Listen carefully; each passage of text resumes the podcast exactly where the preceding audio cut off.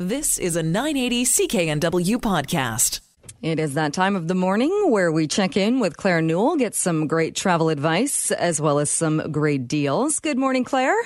Good morning, Jill. Today we're talking about something that's probably one of the most important things. If anyone is a you know a listener and they they tune in regularly, this is one that I think that people really need to take take kind of notes on. It's it's it's talking about your health when you're traveling. It's the most important thing. No one's going to look out for you except for you. So it's really important to kind of take charge of your health um, before and then during your travels.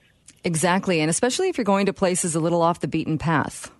Yeah, and it's not just I always say that it's not just off the beaten path because so many people I know, I was at the age where, you know, when you had to, when you were getting your routine um, vaccinations, things like hepatitis A and B and tetanus, which I would, won't travel without having, making sure that my boosters are all up to date. You know, my kids, it's all electronic. My doctor can just pull up the file and it's all there. But I remember from getting it all organized for my husband and I, it took effort. You know, I had to go back to some records for my mom, and it was just it was a bit more cumbersome. So it's really important if you don't even know where those are, just to go to your family doctor and make sure that at least those, no matter where you were traveling, are up to date. Um, but you may remember that not that long ago, for spring break, uh, my husband and I decided to go with our son down to South America. So we were to go to Argentina and Chile, which is where his rugby team was going. But we chose to do a side trip to Brazil to see Iguazu Falls. It was on my bucket list. I really wanted to do it. And there was an outbreak of yellow fever uh, during that time. It's still something that uh, travel.gc.ca has a notice about. And that's one of the first things you should do. Is you should go online to that website even before you hit book um, or, or make a reservation anywhere just to find out if there are any travel diseases that you should be aware of long before you ever book anything or before you leave. So when we looked, uh, it was really important for us to go to a travel clinic. Uh, my family doctor is fantastic. She was actually a flight attendant, and her husband is a pilot. So before she was a uh, a doctor, she was actually a flight attendant, and they love to travel. So she's very up to date. But if you don't have that, you should go to a travel clinic. So she actually said, you have to go to a travel clinic because there's a worldwide shortage of the yellow fever vaccine. So hmm. that's something that always adds a little bit of a wrench into the mix. There is still a shortage. So if you know you're going somewhere with that, I mean, I think there's 21 countries in Africa and South America that need proof of yellow fever vaccine before they'll ever let you into their country. So it's, it's quite a common one. It involves a vaccination. Yikes with a shot, which is the worst kind for me, but um, it's really important. Anyway, regardless of where you're going, a couple of other things you should really look into. It's not just vaccinations. I keep seeing this on a bunch of lists when you're packing or you're planning your trip, but I've been a couple of places where you need altitude sickness medication. That's also some medication that you need a prescription for. So take that into account. Another thing that you may want to go to, even if you're going somewhere common, Mexico, the Caribbean, you can get Dukoral, um, which is a vaccination that you take. It's actually a drink. Doesn't taste that bad. Um, but it covers you for the most common strain of E. coli, which is called ETEC, which is the cause of most problems when you're going away. It's traveler's diarrhea. Nobody likes to talk about it, but nobody wants to be inside when you have spent all this money and you planned it forever, and then you get tummy trouble medication um, that could have could have saved the day. So that's something to look at. Um, the other thing is to, if you have any prescriptions that you take, I also add glasses to this or contact lenses. Make sure you've got enough of it before you go and that, that everything's clearly labeled. Prescriptions have to stay in their original container to, just to avoid any problems. If you have a prescription, though, that has a narcotic in it, make sure that that's not illegal when you're crossing the border because like it's so under the radar. We don't even think about it if it's in our medication, but it could stop prevent you from getting across that border, and you might be just turned around, boom, sent home. Hmm. Yeah, you don't think about that because you think if you've been prescribed it, it's something that you need, and uh, that would be fine. Yeah, I know, and that's it, I've seen it. People stopped at the border, so it's really important to look at that. The next thing, get medications for health emergencies. So this is separate than packing a first aid kit, which I do want to add to this list, and I'll I'll end with that. But I always travel with two courses of an antibiotic. I might sound a bit paranoid with this, but it has come in very handy when I'm traveling with my kids. So I ask for my doctor, uh, as I mentioned, she she's very savvy on travel and and obviously is a doctor. So she um, writes a prescription for me, and I fill it, and I have to watch the expiry dates on it. But I get azithromycin and Cipro, which is a larger, broad spectrum antibiotic, and it's just for that, just in case, which leads me into the next thing, the just in case. One of the most important things on this list is making sure you have enough medical insurance coverage. Lots of you will have it through work or your credit card. If you don't have it, make sure you get it. It is so cheap in the scheme of things. If you get, I don't know, step on coral and need stitches, or worse yet, have um, one of the producers at Global was traveling, and his wife had a appendicitis in Mm. Europe, and they had to have it done there. Thank goodness they had great health insurance coverage on their uh, their work policy, but that's really important. And then the last thing I wanted to say was to um, make sure you bring a first aid kit. I actually have two. I have one that's for just when I travel alone or with my husband, and another one with my kids. It's a bit more, um, a bit more robust, a little bit bigger. Everyone in the family is like, "Oh, mom, I don't want that one in my bag," but it comes with us everywhere we go. I've kind of divided it. So this will include all of the things that could handle a non-serious, uh, non-serious common injury. So band-aids, gauze, tape, little tweezers, that type of thing. But also the meds. And funny because I just it's a month away from when we're going on our family vacation, and I've already bought the things that I needed to fill everything, which is like um, cold and flu night and day, like a little box of that, pain medications, allergy, um, anti nausea.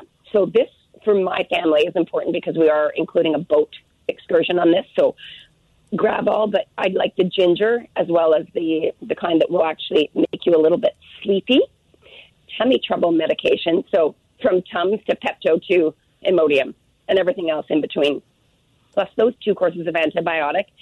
And I'm telling you, it does come in so handy. I I always include stick sunscreen and um, and um, bug repellents because I feel like that's part of your your uh, first aid kit. One of the things that a lot of people are worried about it could be yellow fever, it could be Zika, it could be a whole bunch of other things, but I, a lot of them involve mosquitoes. They're the pestiest, horrible things, and the times you need to be worried about them are dawn and dusk, or if you're staying beside any kind of stagnant water. So that could be a fountain, a lake um, that's you know not got flowing water. It's just it's a horrible thing to worry about, but it's really important because those pesky things are the things that are you know spreading the diseases. Yeah. Not fun, uh, fun at all. All right, now now that we've got everyone safe and packing up their their medicinal kits, so where can we go? What are the great deals?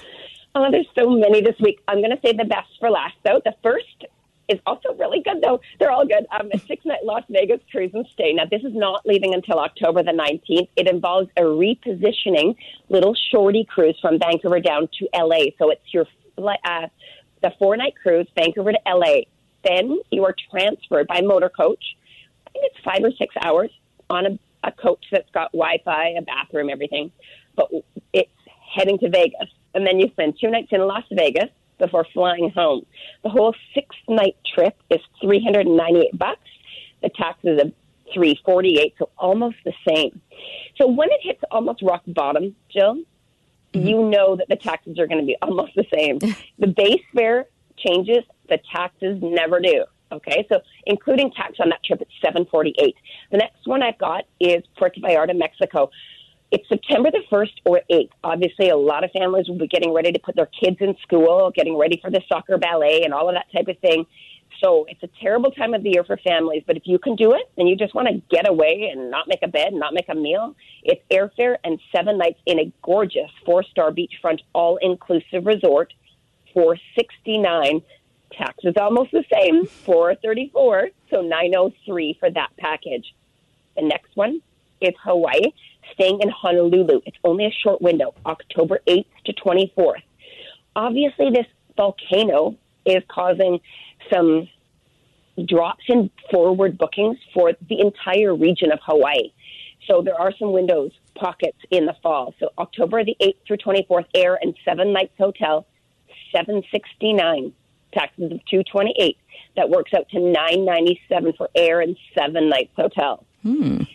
The next one I've got is where a lot of people think that just the rich and famous go because it's super swank and super expensive. It's a long stay in the French Riviera.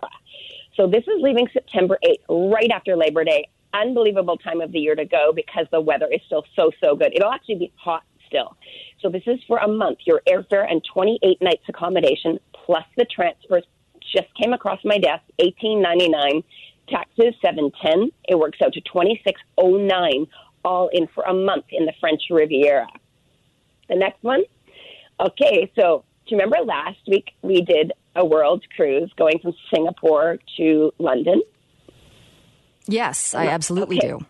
Okay, so this week, that I knew that that one would go go gangbusters. We had it last year, and it did.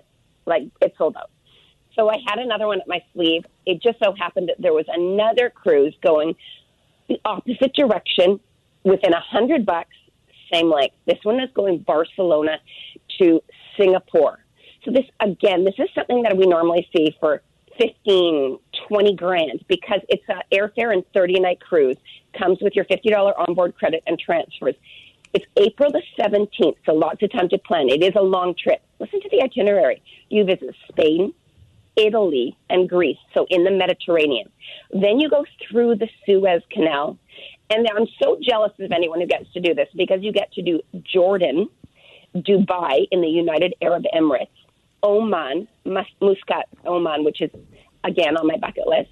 Then you do some ports in India before heading over to Asia, where you do Malaysia and end in Singapore, including the flight, the 30 night tax, $50 onboard credit, transfers, and all taxes.